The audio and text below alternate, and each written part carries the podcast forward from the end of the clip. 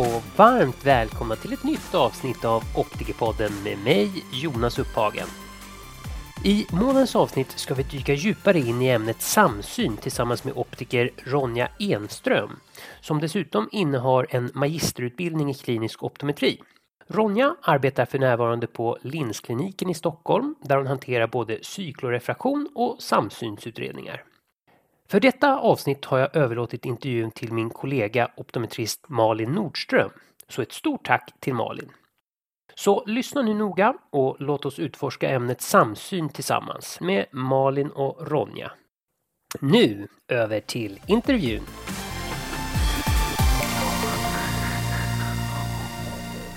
I början av mars hade jag tillsammans med ett gäng optiker och ortoptister möjlighet att besöka Mimira Nacka ögonklinik där optiker Lena Petersson Lindeli och ortoptist Mona Engström arbetar. De berättade för oss hur de tillsammans har hjälpt en del av sina patienter genom digital synträning. Idag har Optikerpodden fått möjlighet att prata lite mer med Ronja Enström som också var på mötet. Välkommen Ronja! Mm, tack så mycket! Eh, berätta gärna lite vem du är och vad du har för bakgrund inom optik och optometri. Ja, så jag heter Ronja och jag tog optikexamen precis innan min 22 födelsedag. Och det var tio år innan dess som jag bestämde mig för att bli optiker, sen när jag var 12. Oj, vad ja. spännande! Ja, det var väldigt spännande. Det var i sexan när vi hade optikdelen av eh, fysikkursen som eh, min klasslärare mörklade hela klassrummet som att eh, demonstrera kamera obscura när man liksom då drar ett litet hål i, i mörkläggningen och så såg vi skolgården upp och ner på andra sidan väggen. Och det var essentiellt då jag bestämde mig för att bli optiker för att det här var ju ren magi tyckte jag. Eh, det var också ungefär då som jag fick mina första glasögon. Och hur länge sedan är det du tog examen nu? Det var 2019. Ja, men då har du hunnit jobba några år och vad har du gjort under de åren? Jag har jobbat på olika butiker i både kedja och privat och jag vet faktiskt inte hur jag började med samsyn utan det var bara att jag började mäta forier och så när jag såg det på covertest. Alltså jag hade precis tagit examen och det var det de sa att man skulle göra så jag bara gjorde det. Och så insåg jag att ge dem så här olika, bara jätteenkla två pennor och göra jump virgins övningar gav resultat. Och då blev jag liksom helt hooked. Då fastnade du och ville lära dig mera? Ja, precis. Eh, men när du mätte forier och så började du mäta foropter då eller med prismastavar? Ja, alltså det var en, då jobbade jag på synoptik så det fanns inga prismastavar eller någonting sånt för det var inte en butik där man hade fokuserat på det. Så jag klickade runt lite i monitorn som är liksom på sidan vid en sån floppter och eh, hittade hur jag kunde göra för att mäta dem. För på skolan hade vi ju bara gjort det i vanliga manuella flopptar. Så då behövde jag lära om mig det i den här elektriska floppten. Ja men precis, det är lite olika. Det är lite olika, så jag satt och klickade med det ett tag själv i rummet när jag hade någon lucka. Och nu, vart jobbar du nu någonstans? Nu jobbar jag på linskliniken. Så de vanligaste kunderna som kommer är ju linskunder. Och då är det inte, och linskliniken har inte tidigare en historia av många samsynskunder och det ryktet. Så det kommer inte jättemånga automatiskt dit. Men, eh, men jag har fått några remisser och eh, börjat jobba därifrån. Vad kul, så du har lite startat upp detta i denna butiken kan man säga då, eller kliniken? Ja, mm. jag, jag eh, håller på med det liksom. Ja, gud vad spännande. Eh, och hur ser en arbetsdag ut där du jobbar? Jobbar du, du sa mycket linskunder, men du har även en del rena samsynskunder nu också som söker för de problemen? Mm. Eh, och ofta om de kommer dit för samsynsproblem så kommer de på remiss från andra optiker för att kunderna vet inte riktigt själva att dit kan man gå för de här problemen. Och då remitteras det ofta på liksom lite osäker BKC-resultat på en ung person och mycket på anamnes och eh, ja, men så lite diffusa huvudvärk och astenopi på nära håll och sådana saker. Ja, men precis. De gångerna man inte hittar något synfel som förklarar problemen helt enkelt. Mm. Vad spännande. Och i vilken ålder är de kunderna som du träffar och som har de här besvären? Då? Oftast så är det yngre tonåren, men även upp i de yngre 20-årsåldern också. Men de, de flesta är yngre tonåren. Eh, men sen så finns det ju den enstaka riktiga vuxna personen eller vad man ska säga. Mm. Men då är det oftare konvergensproblem eh, i den åldern. Mm. Vilka är de vanligaste symptomen?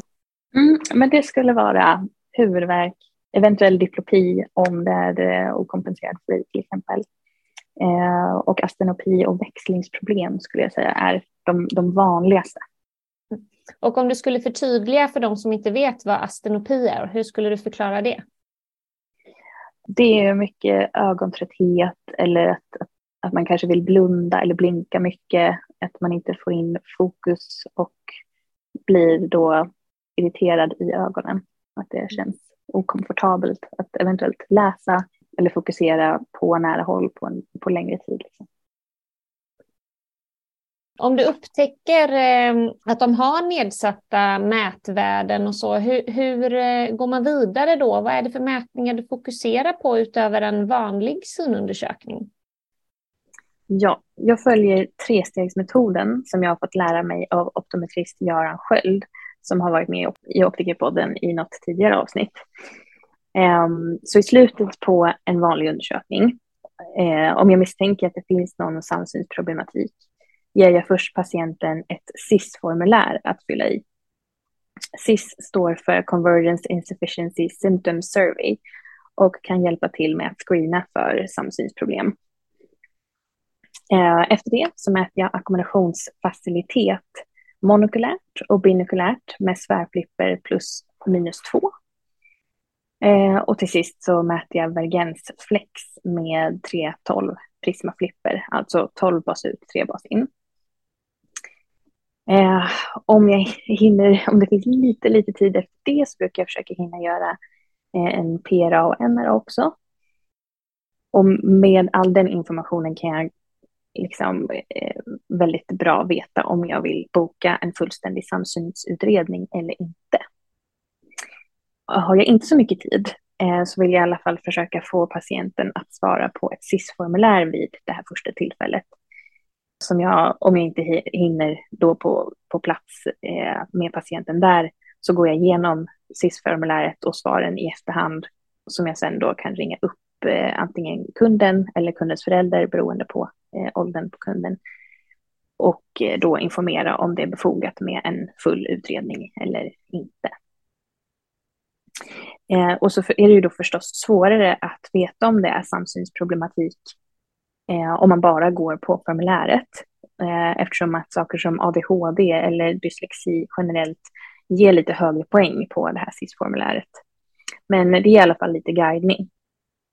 Så gör jag alltid BKC och PRA-NRA om det är någon som är eh, under, under 30 egentligen. Mm.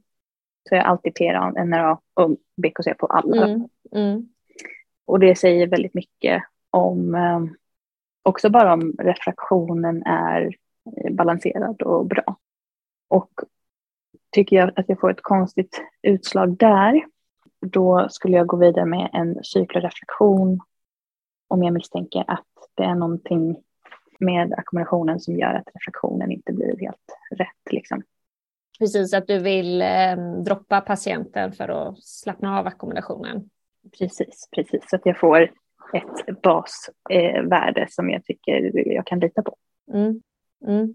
Och du har, eh, är också utbildad optometrist och har läst vidareutbildning för att använda droppar själv eller remitterar du till någon annan då eller någon annan på din? Eh, nej, jag har, jag har gått eh, magistern och eh, droppar själv då. Vad bra att du har möjlighet till det. Och eh, bokar du då ett nytt besök för det eller kan du göra det samma dag tycker du som de är där? generellt kan jag inte det, för oftast är det någon bokad efter eller om det inte skulle vara det så behöver kunden gå. Den har en utsatt tid för att gå till optikern. Liksom. Så oftast bokar jag upp för, för att göra en cykelreflektion en separat tid. Och sen efter det så behöver man ju göra en ordentlig samsynsutredning med den nya reflektionen i grunden. Så om en patient kommer till mig utan remiss så kanske det blir tre besök innan vi liksom har nått roten av det hela och kanske landar i någon slags samsynsträning. Just det. Eh, men kommer den på remiss så blir det oftast två besök för då har en annan optiker oftast redan hittat eh, var det är liksom lite misstänksamt och så börjar jag direkt med en cykelreflektion.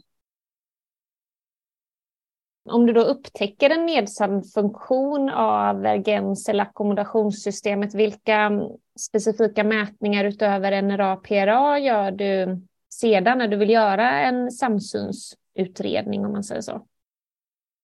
Ja, för att vara lite tydlig. Liksom. Första besöket så gör jag ju som vanligt anamnes, prelltester och så kollar jag stereoseende och separation och sen en refraktion. Och, och det gör jag liksom alltid. Och sen så gör jag fix, fixationsdisparitet och NRA och PRA för att ha kollat om det finns någon eventuellt okompenserad fori eller om ackumulationen på något sätt är nedsatt.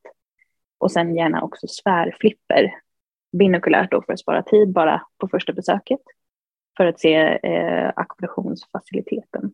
Och sen så har jag ofta vid, om jag misstänker något i anamnesen så har den personen redan fått ett SIS-formulär som den får svara på. Och eh, utifrån det prioriterar jag vad jag behöver kolla för att liksom prioritera och optimera tiden i undersökningsrummet. Just det. Just det. Ja, och utifrån det jag gjort där och sen cykelreflektionen så eh, bygger jag samsynsutredningen som är det, det tredje besöket. Mm. Och vad gör du då på det tredje besöket? Då mäter jag noggrant foriovergenser, amplitud och eh, oftast har jag gjort en lite enkel snabb KMP på första besöket. Men då gör jag det eh, ordentligt tre gånger på ravstaven eh, vid det här besöket. Och sen så ackommodationsfacilitet, monokulärt och binokulärt, eh, vergensfacilitet och, eh, och det gör jag alltid då i den styrkan som jag fått från cyklodefraktionen så att det liksom är korrekt. Och så, är, så att jag vet att jag kan lita på det jag får. Ja, men precis. Är det många du tycker remisser som du får då från kollegor i branschen ehm, där du gör en cyklorefraktion att det diffar mycket mot vad man har kommit fram till i en vanlig subjektiv refraktion? Um, det brukar diffa kanske 0,5 till 1. Det var en gång som det diffade, eller som det inte diffade då alls. Mm. Och då var det ganska, då hade den personen ganska ordentliga ackommodativa problem mm. som inte hade någon, som, han, han var emetrop liksom. Mm. Mm. Precis, så det är inte alltid det beror på ackkramp helt enkelt. Precis. Eh, och du nämnde ju där eh, att jobba lite med en eh, symptomenkät, men det var ingenting som alla kunde fylla i, utan det, den lämnar du mer med om du hör någonting i anamnesen eller om de har ett bokat ja. besök, om jag förstod det rätt där. Ja, precis. precis.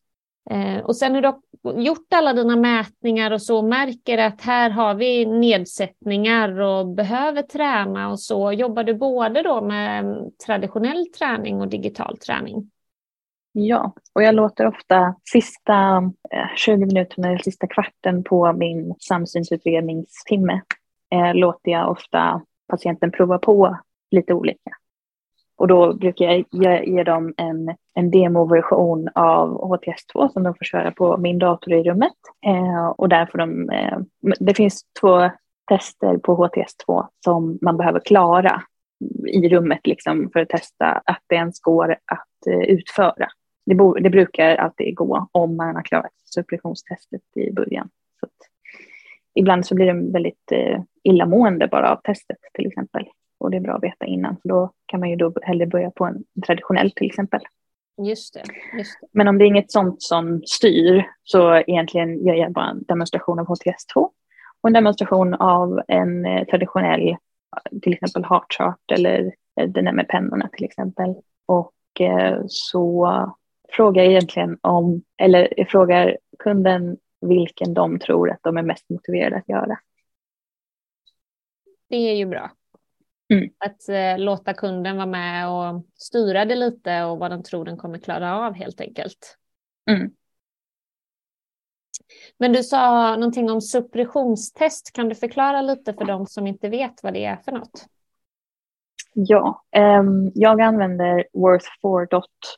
Den finns på min Fropter-meny, eller vad man ska säga. Och den är ju en eh, röd romb högst upp och sen två plustecken och sen en vit cirkel längst ner. Eh, ena ögat ser de gröna plustecknen med ett grönt filter och den andra en röd romb med ett rött filter. Då. Om det är helt felfri eh, binoseende och stereoseende så ska den här cirkeln vara vit och eh, om den är röd då eh, är det ju ena ögat som, eh, som tagit över helt Eh, och är den grön så är det ju det andra ögat som har tagit över helt. Eh, och vissa säger att de ser två gröna plustecken och en grön cirkel och ser inte ens en röd romp. Så då vet man ju att det är bara ena ögat som ser, som tittar. Eh, och då kan man inte träna eh, samsyn. Inte med HTS2 i vilket fall. Precis, för då har de ju oftast ingen samsyn heller när det inte när det är så uttalat precis, men Precis. många gånger så är det ju folk som, det, det vanligare svaret är inte liksom att, att cirkeln är en, en, en färg, utan eh, när det är lite ostabilt så är det oftast att den skiftar mellan grön och röd. Och då är det väldigt skönt att testa HTS2 i de här två. Eh, de testar ackommodation eh, som en demo och eh, konvergens. Precis, för de här som skiftar lite grann, brukar de kunna träna eller är det mer att man kan känna illamående eller ska man undvika att träna dem helt? Går det bra när vi gör demon, då kör vi. Mm. Men eh, sen så har jag inte haft tillräckligt många så jag kan säga att det Mm. finns en korrelation. Nej, precis. Det, då är det ju jättebra att man kan testa just för att alla människor är ju olika. Precis. Och hur länge har du jobbat med den här äh, digitala synträningen? I ett och ett halvt år tror jag. Eller två år kanske. Mm. Eh, Och hur många fall skulle du uppskatta att du liksom har om du skulle slå ut alla du har haft under de ett och ett halvt, två åren? Hur, hur många skulle du säga att det är ungefär totalt? Det är kanske tio stycken. Det låter inte som jättemånga, men eh, några har ju valt traditionell träning Ja, också. Och, ja. eh, och innan, eh, Nej, men det är ju en del. eh, Och om man då eh, ska få kunden att förstå, och eventuellt föräldrar då som kanske möter de här lite yngre kunderna, är det svårt att för, förklara och få dem att förstå att man behöver synträna och inte bara kan få ett glas, köpa glasögon för sina besvär? det är lite svårt för att de kommer ofta dit med förväntan att de ska bara köpa ett par glasögon. Eller om det är något som ska göras så är det att köpa ett par glasögon. Så då blir det ofta att kanske ta fram en anatomitavla på ögat och visa ögonmusklerna och vad det är som inte synkroniserar och vad det är som inte funkar. Det här är mycket lättare med föräldrar tycker jag. Det, det svåraste är nästan när en tonåring kommer själv. För den, den känner inte riktigt för att lyssna längre när vi har gjort en hel lång undersökning. Och eh, det, ja, en gång fick jag ringa eh, mamman i efterhand och försöka förklara hur det låg till och vad man kan göra. Men det är också svårare att få hela uppmärksamheten och hela vikten av hur vi börja berätta hur viktigt det är på telefon när de kanske är mitt uppe i någonting annat på eftermiddagen. Precis. Eh, Så det, det tycker jag är faktiskt mycket lättare när föräldern är med. Mm.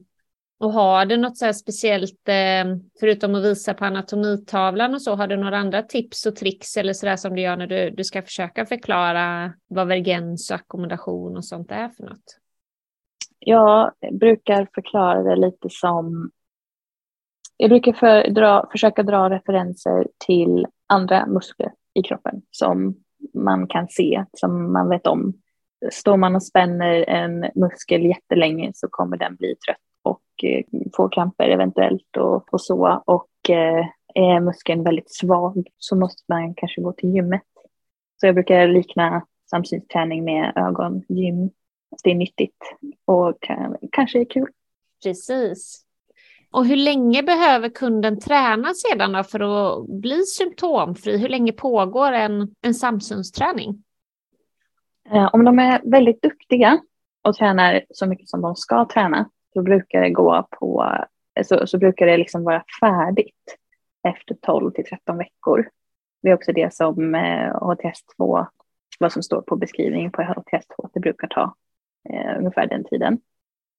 Men man blir ju symptomfri ungefär hälft, halvvägs igenom. Just Och det är, där man måste, det, det, är där man måste motivera patienten att fortsätta lika länge till. Ja, så det är den kritiska punkten skulle jag säga. Och är det lika lång eh, tid tycker du när du kör traditionell träning om kunden väljer att träna, inte digital träning, är det 12-13 veckor då också eller tar det längre tid eller kortare tid? Eller? Jag har nog inte gjort tillräckligt många traditionella för att kunna säga, för att kunna jämföra dem sådär. Egentligen mest för att jag tycker att de traditionella har lite lägre compliance, särskilt hos barn som gärna kanske sitter och gör den här ögonträningen på en dator som vissa gånger liknar ett eh, spel. Liksom.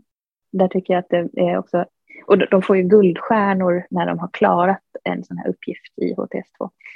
Det är motiverande. Så jag, jag upplevde att många gånger när jag, jag la in tätare liksom, kontroller för att, för att kolla hur det gick för eh, Vegensen och också för att hålla motivationen uppe, att veta att om en, en vecka ska jag gå och träffa optiker Ronja och då måste jag ha gjort mina övningar. men, men jag upplevde att många kunde ändå komma och säga ja, jag har inte tränat så mycket. Men sen var det några liksom, guldkorn som fick heart chart och verkligen ja, men, tränade så som de skulle. Och så, alltså, det var verkligen fantastiska resultat. Väldigt fort. Vad kul. Men det kan ju vara just den kunden. Jag vet inte. Ja, nej, det handlar ju mycket om eh, motivationen och, och sånt också såklart. Och där är det ju mm. svårare att kontrollera disciplinen med en traditionell träning mot den digitala helt enkelt. Mm, precis.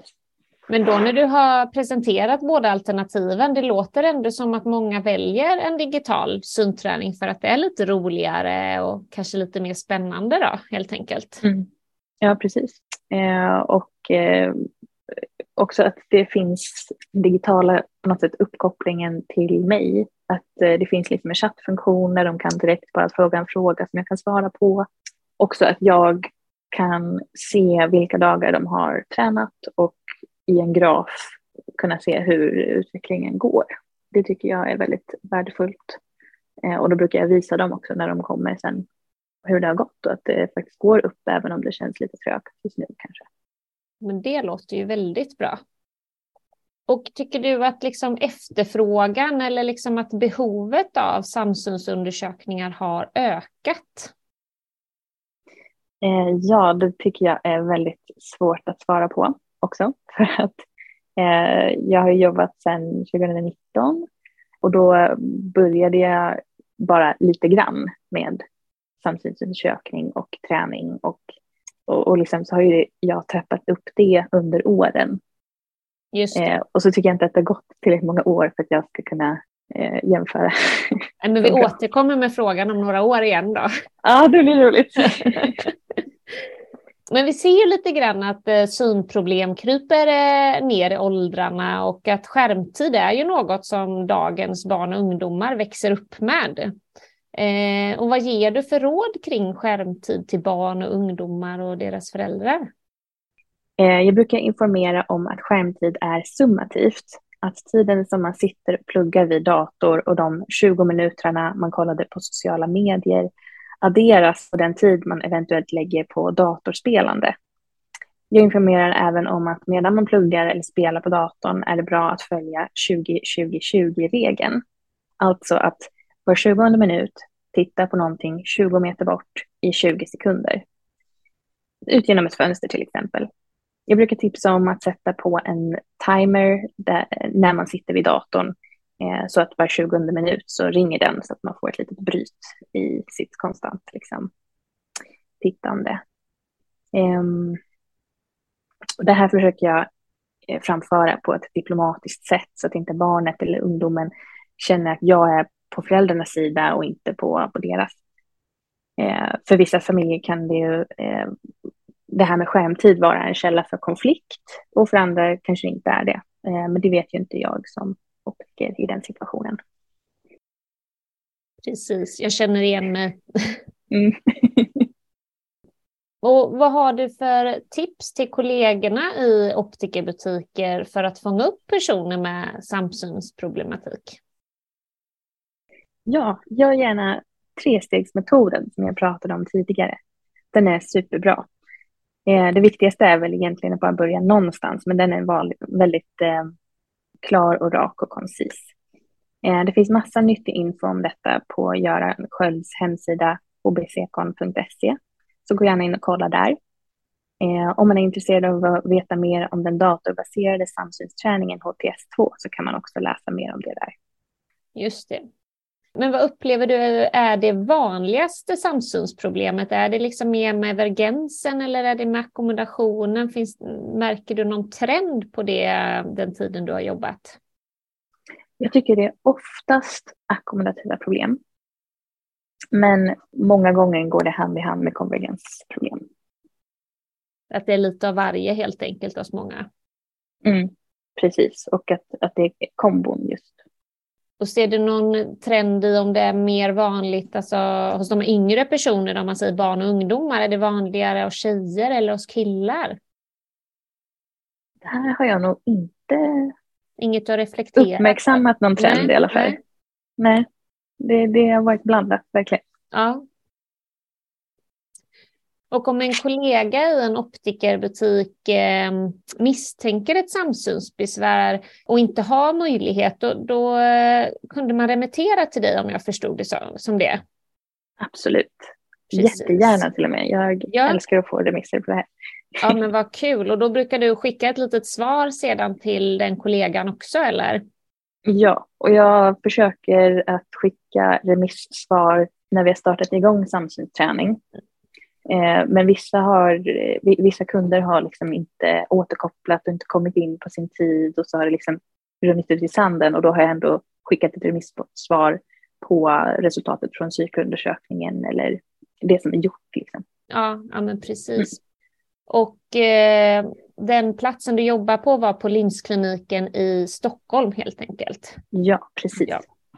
Och får du remisser från andra än optiker eller är det bara optiker som remitterar till dig? Hittills optiker. Så då får vi se. Vi får se vad som händer. Ja. Eh, och har ni lång väntetid på er eh, klinik för att få undersökning av samsynen? Eh, nej, eh, eftersom att det, jag har jobbat här i sex månader så är det ju inte så högt tryck på de här samsynsundersökningarna just nu. Så man kan ju komma samma vecka oftast. Det låter ju superbra. Mm. Eh, och finns det några problem som du känner ibland att du själv behöver remittera vidare till en ögonläkare eller ortoptist då? Eh, ja, men absolut. Det är ju vertikala forier och tropier och egentligen om det är en helt väldigt uttalad eh, tropi mm. som inte är en fori som inte kan tränas. Mm då, då är det inte så mycket jag kan göra. Liksom. Nej, men precis. Eh, och det är ju lång väntetid eh, till många ortoptister i landet idag. Och tror du att samarbetet mellan optiker och eh, ortoptister kan öka och förbättras så att man avlastar ortoptisterna med dessa typer av besvär som du har pratat om idag? Eh, ja, det tycker jag. Jag tycker att ett samarbete vore, vore jättefint för den här patientgruppen och jättebra.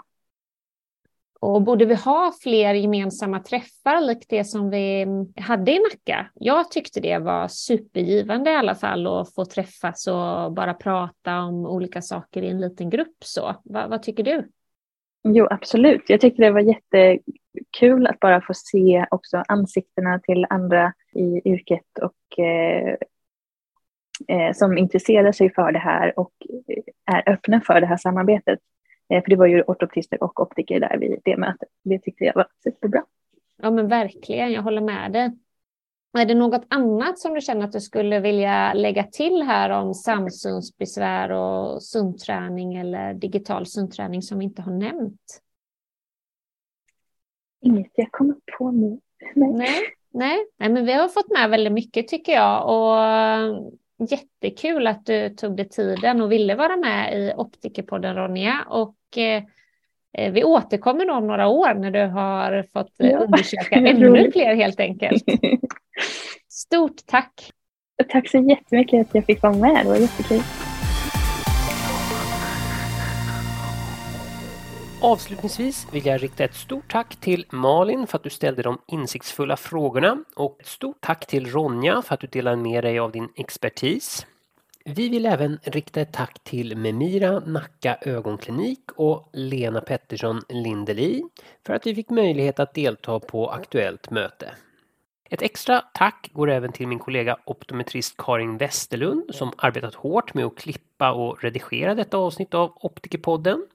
Sist men inte minst så vill jag tacka Sveriges optikerförbund som generöst har sponsrat detta avsnitt och möjliggjort att vi kan fortsätta att utforska spännande ämnen inom optikvärlden. Så med dessa ord avslutar jag med att säga vi hörs!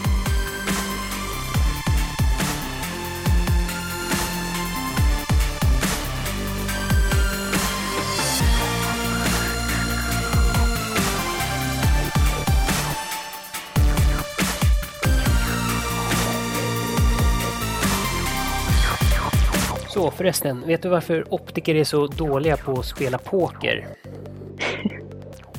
Ja, det är ju för att vi alltid vill syna. Syna.